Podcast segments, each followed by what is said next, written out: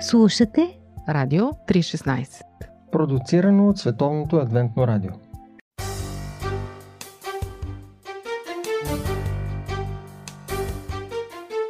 Скъпи приятели, здравейте, аз съм Ратия. В библейски Нюсвит говорим за Конституцията на Вселената или Божият закон. Ние го познаваме като десете заповеди в нашата цивилизация и култура, а всъщност в оригиналният език на Библията законът е наречен Десете думи.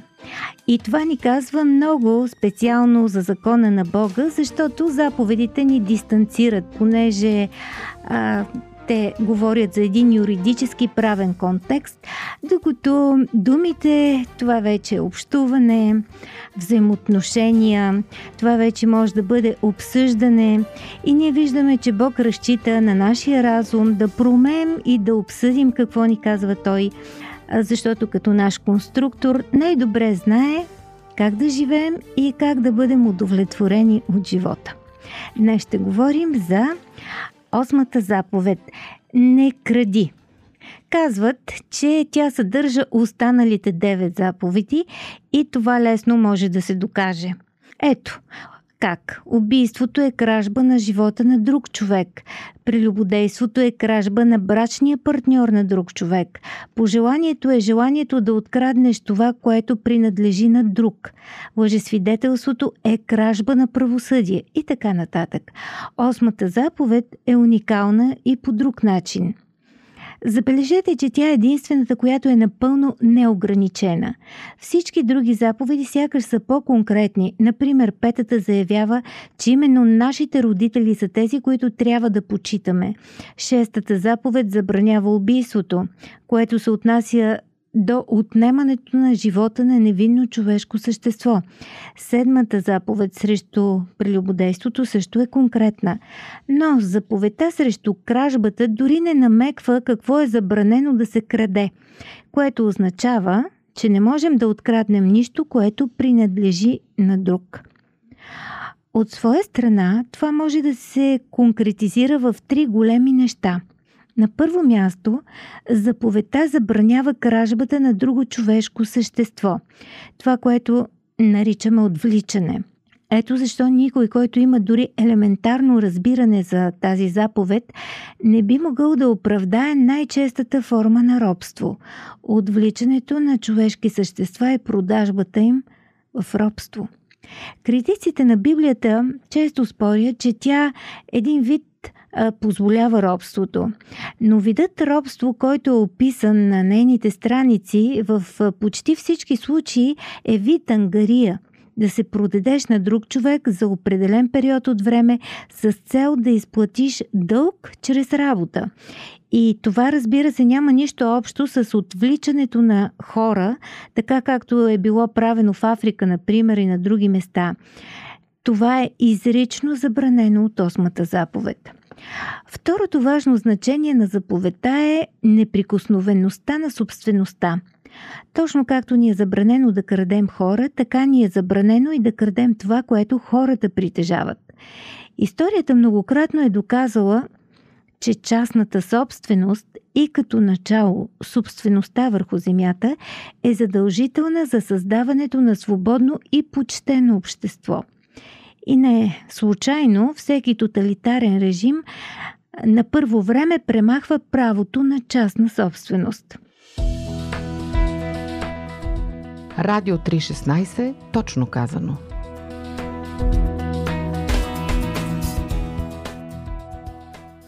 В древния и средновековния свят земята е обработвана от населението, но е притежавана от чепа хора, които са си присвоявали благата на чуждия труд.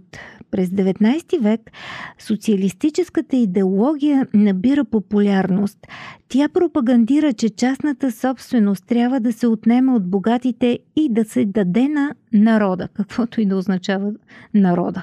Но там, където този съвет е последван, пък и някой от нас имат спомен за това време, кражбата на земя бързо води до кражба на свобода, а в крайна сметка и до масова кражба на живот. Третото огромно значение на заповедта не кради засяга многостранните нематериални измерения, които всеки човек притежава – репутация, достоинство, доверие и интелектуална собственост. Нека сега набързо да преминем през тези неща.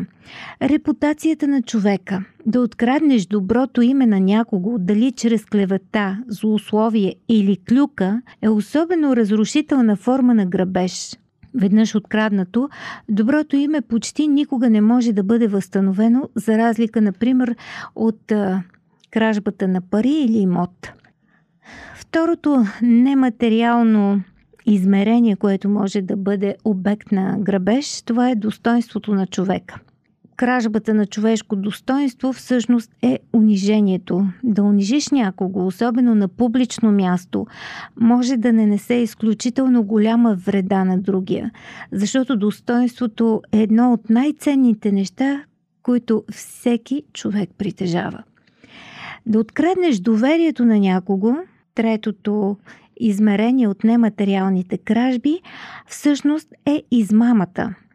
На еврейски да изиграеш друг буквално означава кражба на знание. Например, да изиграеш хората да купят нещо. Брокерът на недвижими имоти, примерно, пропуска да каже на потенциалния купувач за недостатъците на къщата, само и само за да я продаде.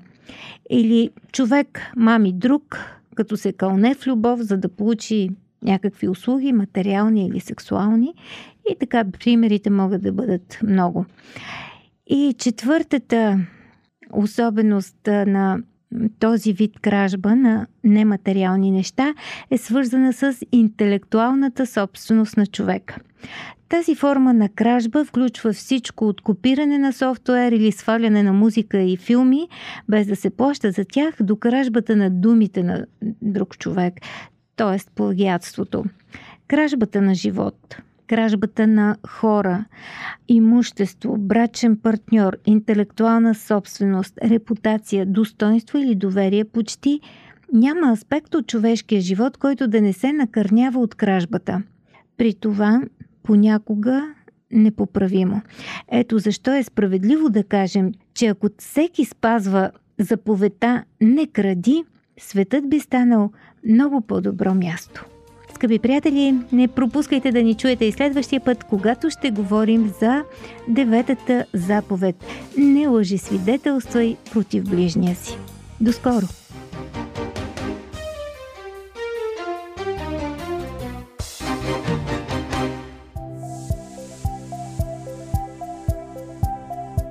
Слушате Радио 316 Продуцирано от Световното адвентно радио. Сайт 3-16.bg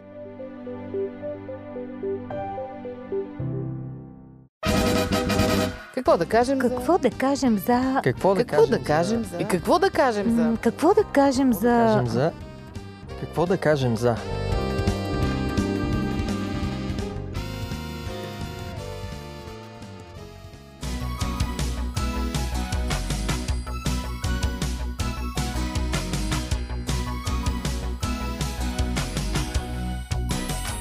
Здравейте, уважаеми слушатели! Днес сме се събрали да си говорим в какво да кажем за добрите родители. Сигурно сте чували такива оплаквания за някои хора. Казва, аз нямах късмет живота, нямах добри родители. Не знам вие какво мислите. Не знам дали може да ти се случи да имаш добри родители или е въпрос на нещо друго. Обаче съм забелязала, че аз съм добър родител. Не знам за вас. Ага. И почти не съм чувала хора, които да казват аз не съм добър родител. Освен ако някой алкохолик такъв разкаял се, да каже подобно нещо. Така че, уважаеми слушатели, днес с Боби и с Ради ще си говорим за добрите родители. Почвам с това дефиниция за добър родител. Имате ли вие? Защото тук съм сигурна, че се разминаваме. Сложно започваш. Как почваме с дефинициите и после раздробяваме. А, аз веднага ми хрумна това, което Исус каза така на една тълпа събрана да го слуша. Вие, които сте зли, А, така. а, знаете да давате добри неща. Така че всеки, според мен, иска най-доброто за детето си. Според своята представа, се опитва наистина да бъде най-добрия родител, най-добрата версия на себе си. Значи дефиниция нямаш, просто според своята представа. Сега аз мога една чужда дефиниция да дам, защото не е моя, но много ми хареса. Добрият родител възпитава така, че в един момент да стане ненужен на децата си. А, и това много добро. Боби, ти? Добре. Ами, аз мисля, че дефиниция може да се даде от различни гледни точки. Да. От гледна точка на детето, дефиниция за добър родител. Който го глези, който му огажда, да. не го наказва, не го Да, те децата казват, кара. майка ти вика е много добра. Много добра. Е, такава мама искам да има. Два пъти в седмица те водят в Макдоналд. Чудесни родители. да, от гледна точка също на, на външните хора. Да, Казват, ей, много добри родители, колко възпитано дете. да послушно. От своя гледна точка човек също може, както ти каза, аз имам за добър Да, родител. как- това, може би това е най-стабилният ни критерий. Аз съм добър, всички останали трябва да се равняват по мене. И четвърта гледна точка, според мен, Божията гледна точка. Това, Да. което ни дава в Библията като образец за добър родител. Не, не можа да се сета за много неща, но едно ми направи впечатление. Човек, който създава вярващо потомство. Да, от гледна точка на християнството, това е най-добрият родител. А лош родител? Кой е лош родител? Айде сега. Не, лош родител. Не, не питам за конкретни родители. Не питам за конкретни родители, нали? Просто кой родител бихте нарекли лош родител? За мен е лошо родител, не знам дали етикета е добър, но незрелия родител, който абсолютно угажда на детето, този, който подчинява своята воля на тази на едно дете, което не носи съдебна отговорност, защото не е зряло, но пък а, роди... Крайности. Да, Ама и който му налага волята си. а, също. да, да, щях да мина и А, извинявай. и затова да, другия вариант е абсолютно авторитарния родител, който смила детето и го лишава от е, това да проявява собствена воля, а после детето става някакъв плазмоди и родителя е недоволен, че е такова. Ми, какво така да си стане? го насилил, превърнал си го в нещо такова, да. Ми лошия родител за мен е родител, който не обича Бог. Ама Макар, така, че има родители, които не вярват Бог и които може би не обичат Бог, но говоря за любов към Бога в смисъл, която може дори да е без вяра, която е, обича принципите, обича отговорността, обича баланса в отношенията с детето. Това е за мен родител, който без да знае обича Бога, защото той показва любовта си към Бога от сърцето си. да, по-скоро обича Божиите правила ли? Как да? Божите принципи Моралната да рамка живее. за мен е да възпитаваш в морална рамка. Добре, вашите родители добри ли бяха? Сега като толкова дефиниции наслагахме, аз да ви... Я кажи ти, твоите родители. Моите родители, ами моите родители, сега, добри родители бяха, така е, обаче имам забележки. Колко дълъг списък. Защото- гледната точка на детето. Спомням си, че когато стигнах пубертета, била съм 12, 13, 14 годишна, имам отчетливи спомени от това как си казвах, когато един ден аз стана родител, това няма да го правя. Не знам дали сте минавали през тая фаза. Когато човек Определено, озрее, когато човек озрее, вижда грешките на родителите си и казва, тогава това не ме научиха нашите. Обаче в същото време Се учиш от това, което не са те научили. да, но в същото време разбираш, че те повече са ти дали, отколкото са ти взели. да. А, защото повече е това, което си научил, отколкото това, което не си научил. И разбираш, че благодарение на тях си това, което си до голяма степен. И е, човек е склонен да прощава. И, и да каже накрая, да, моите родители бяха добри родители, въпреки грешките им. Не знам за вас. Значи, моите родители получават много висока оценка от мен. Те а, имаха авторитет пред мен и сестра ми, но в същото време за всички важни решения, за които е трябвало аз да взема дори като дете какво да уча, какво да кандидатствам, а, защото така аз бях по-разсеяна, по-търсех лекия вариант. Те даваха аргументи, но някак Помагаха си... ти. Давах аргументи, но, но винаги аз решавах. нали? Свобода. Да, има, има голяма свобода, имах и отговорност и гледах и сестра ми, нали, като по-малка нямаше кой да ни гледа, аз нали, се грижих за нея. Веднъж минахме през всички локви, нали, правихме си чорапите в буркан, защото...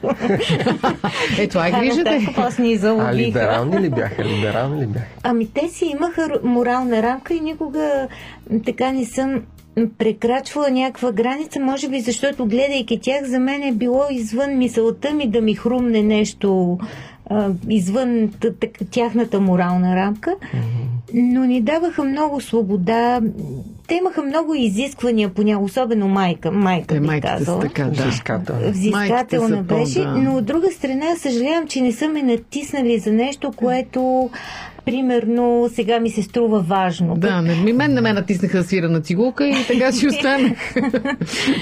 И сега като мина време си казах, бе, можеше по-отворено да бъде така съзнанието ми. Примерно сега смятам, че когато човек е млад, трябва да пътува. Дори да не живее в Е, чужбина. ние бяхме в други да времена пътува. тогава. Къде ще И- пътуваш? Както и да е, нали има неща, които да, бих казала, че, че мога да се справя по-добре, но пък няма. Ти какво разбираш под либерални, защото каза либерални Аз се родители? питах дали са либерални, защото моите бяха много либерални. Но, като чувам това, което казва, горе-долу е същото, Ама Ама с как- разликата, че моите не бяха толкова силно взискателни, още по-либерални Е. бяха. Нямаха големи а, сериозни изисквания към мен. Претенции към теб. Претенции към мен. Приемаха ме такъв какъвто съм. Ето това са добри родители. Добри родители, наистина, но както Ради каза, бих искал и сега аз не съм като тях, по-взискателен съм, Към твоя син. да, към сина ми и изисквам от него неща, които бих искал те да се изискват. Добре, това ще я те питам, по какво се различаваш от твоите родители? Само по това, че изискваш повече или Ами има по-голям контрол. повече? При тях нямаше такъв голям контрол. И ти си решил, ме- че това не е добро. Ами не винаги е добро. По принцип, за едно отговорно дете, каквото бях аз, как се похвали, бе? за едно отговорно дете това действа добре, защото то живее само с думите на баща си или майка си, които са го предупредили. само се контролира. Само се контролира и чувства, че са му делегирали отговорност. И това го спира. Стимулира, да. Но не винаги. Защото детето в крайна сметка си е дете. Значи ти си по-контролиращ тип родител. Да. Радио 316 по пантофи. А има ли нещо, което си казваш, бе, дано моят син един ден не е така? Мисъл, да виждаш някакви свои грешки сега или още е рано викаш да ги видиш? Не. Те не ще се грешките. Виждам по-нататък. нещо. Мира е сигурна, Ма че как ще го видиш. значи? Но Защото аз си ги същото време а, това либерално отношение, което съм видял в моите родители, ми е харесало и в много отношения го проявявам към сина ми. Повтаряш. Да. Преоставям му, делегирам му в много случаи сам да се контролира. Ето Но вече. пак под един наблюдение, контрол. Big Brother трябва да има. Добре. А ти какво каза, че си видяла Колко за за кое? своите грешки? Аз е, видях грешките си като родител, когато децата ми вече не са при мене. Когато вече нищо не мога да поправя. И как ги видя? Еми, просто видях в тях черти, които са станали такива, защото с благодарение на моето възпитание. Защото аз съм натискала за някой Я работа, дай които не е трябва. конкретика, че А, са най-интересни. Стига, че децата ми ще гледат тук. и ще слушат после. Така общи приказки. Не, еми така е. Има неща, които създават се им примерно комплекси за някои работи, защото съм изисквала прекалено много. И виждам как сега в някои неща те не са Натиск, свободни. натиск. Да, малко съм ги натискала повече, отколкото трябва. Моят си, например, големия беше изключително стресиран, когато тръгна на училище, заради моите приказки. Аз толкова много му ковя главата, че трябва да внимава как се държи, а, че трябва да дава добър пример, че не трябва да излага семейството. Така той горкия беше толкова стреснат от училището, не от самото училище, от това, че няма да се представи колкото аз А искам. това не бяха ли думи на майките към теб? Аз бях софт вариант. Ти беше по-мегле. да, но така. Абе, рано или късно всеки копира семейния модел. Да, е, има апгрейдване, да. Сега не е Дано, 100%, но наистина вече, и аз вече нищо не мога да направя по въпроса, защото виждам, че това няма как да се върне. А мен ми хареса и си спомних много добре а, този Роберто Баденас, как той, говорейки за възпитанието, каза за възпитанието в реализъм. Това да подготвиш детето за действителността. И, защото м- всеки родител и дори по-отстрани, аз като не съм родител, но с близки деца, ти искаш на детето винаги да му е добре да го предпазиш от стресиращи mm. неща. Но това не е много добре за реализма на детето. Да. И, примерно, аз съм се чудила за такъв конкретен случай а, във връзка с смъртта и погребенията. Много често дори нас ни бяха отделили като по-малки да не присъстваме на баб... Да, на не се разстройвате. Да, да, да не се разстройваме. Но тогава ми направи впечатление, че той каза, че когато се случва и нещо лошо, цялото семейство с децата примерно трябва да отиде, а, защото така децата придобиват именно това. Отрицателни опит. Да, и как, какво е живота, нали? Това е част от живота, а не изведнъж, нали, е станал на 20 и косури и за първ път вижда и не може да го понесе, защото психиката не е нали, тренирана на това нещо. Явно детската психика е по-възприемчива, по-лесно преживява и, лошото и, да. и преработва, а после много става, може да стане травма. Аз за японците четох, че били много учени, те измислиха тази игра Тамагочи. Mm-hmm. И във варианта, който си го измислили за техните деца в Япония, Тамагочито си умира. Накрая те му правят там погребение виртуално и, и това е. Обаче, когато играта става много популярна и вече в западната култура влиза в Америка и в Европа, европейските деца, американските били потресени от това. И родителите били възмутени, казали не може така децата да ги разстройвате така. И тогава японците преработват играта.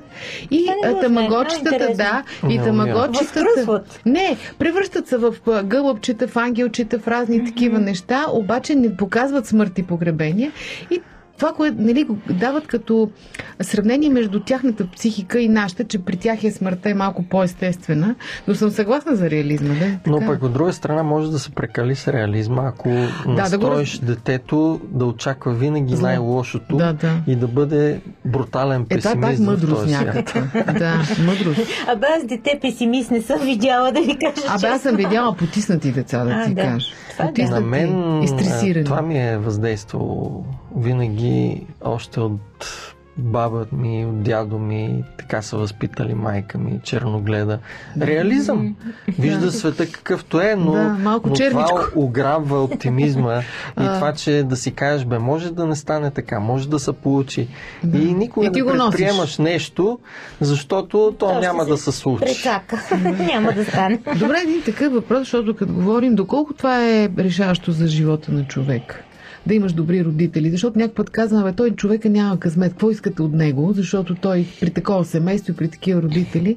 Смисъл, може ли човек да компенсира по някакъв начин или пък да пропилее шанса на добрите родители? Къде е мястото вече на личността на детето? Родителите са голям фактор, много силен фактор но не е окончателно. Той Фройд се там търси всички проблеми. ами ние си ги носим, багажа си го носиш на гърба. Но не е, бих казал, основният фактор е избора на човек. Свободната воля. Свободната воля, но много често пък е зависим от възпитанието на родителите. Ами аз мисля, че тук играе роля това да се избунтариш в един момент, да се еманципираш и да поемеш отговорност за живота си. Нали, багажа си го носиш и много често не харесваш родителския модел, но хопа, тропа с двата крака влиза с него и после се виждаш, малко по-по друг начин. Но се забелязва, че има хора, които не се, не се еманципират. Нали, на 40 години. Не порасват. Пак, да. И пак обвиняват, особено мрънкачи разни. Родителите ми така, родителите ми иначе, нали, едва ли не пропастиха ми живота. Добре, де, къде така. си ти? Мен този въпрос много ми хареса от гледна точка, че си сетих за една реклама. Едни родители събужда се детето сутринта, той е роша, направо изглежда ужасно, стаята му разхвърлена, облича някакви размъкнати дрехи, излиза и казва на майка си и на баща си, които са в кухнята, облечени, бащата с костюм, прилично, спретнати, приветливи изглеждат. Чао! След това дава другия кадър, другата картина. Детето става, облича си риската, спретното, стаята подредена, перфектна, излиза, минава през кухнята, там майка му е баща му, като някакви хипари такива. Пушат, пият рано сутрин и той казва Чао! И двете двойки възкликнаха. Къде сбъркахме? Да, от отцепването, емансипирането от родителския модел, да. Както и народа го е казал, от трън трендафил, от трендафил трън. И това много често се И чудя. крушата, какво беше? Крушата пада до дървото ли? Как беше? Да, Е, а- това е вече е, другата Много често концепция. е това. Аз затова питам доколко е защото също и за себе си съм го усетила как си нося някакво обременяване. Завиждам на хора, които го нямат това обременяване, защото те са възпитани по съвсем друг начин и на тях от нещо, което мен страшно ме потиска, на тях въобще не им пука. И съм си казвала, това трябва да го променя. Примерно с някакъв вид работа, усилия в тази посока, нещо се променя. Но аз никога не стигам до една лекота, която имат тия хора. Бог вярва, че може да се променяме, Да. затова ни спасява. Нали, Може би Иначе да, християн... християнството да много такъв отговор с Божията благодат. М. Всичко покрива тя, че всичко може да се компенсира по някакъв начин. И в крайна сметка грешките на родителите те учат как не трябва да бъдат нещата. Да, има Да. сега Имаше- един такъв тренд в терапията, даже ментализирането, в което ти нали, да, да се осъзнаваш. Защото в момента, в който, както ти си разбрала, нали, когато го разбереш, ти можеш да направиш и ход, ход към Някакъв, промяна. да. Нали така, че тази осъзнатост плюс Божията благодат за мен нали, Не е разчупва. да. Не е безнадежно. Може да разчупи един лош модел. Последни мъдрости. Ами, мислех си за най-важните качества, които един родител, да кажем топ 3. Значи, ако почнем отзад напред, Номер 3. номер 3 да бъде отговорен човек и да научи на това детето си. Номер 2 да бъде приятел и винаги детето му да го възприема като приятел. И номер едно, естествено това, с което започнахме, да обича Бога и да научи на това детето си. Аз на всичките тия би ги обеднила в едно да обича, истински да обича Мгм. детето си. Защото когато истински го обичаш, търсиш най-доброто за него. Плюс това любовта покрива грешките. Да. Уважаеми слушатели, надявам се да бяхте насърчени от нашите приказки или пък да ви накарахме да се размислите. Очакваме да реагирате. До чуване до следващия път.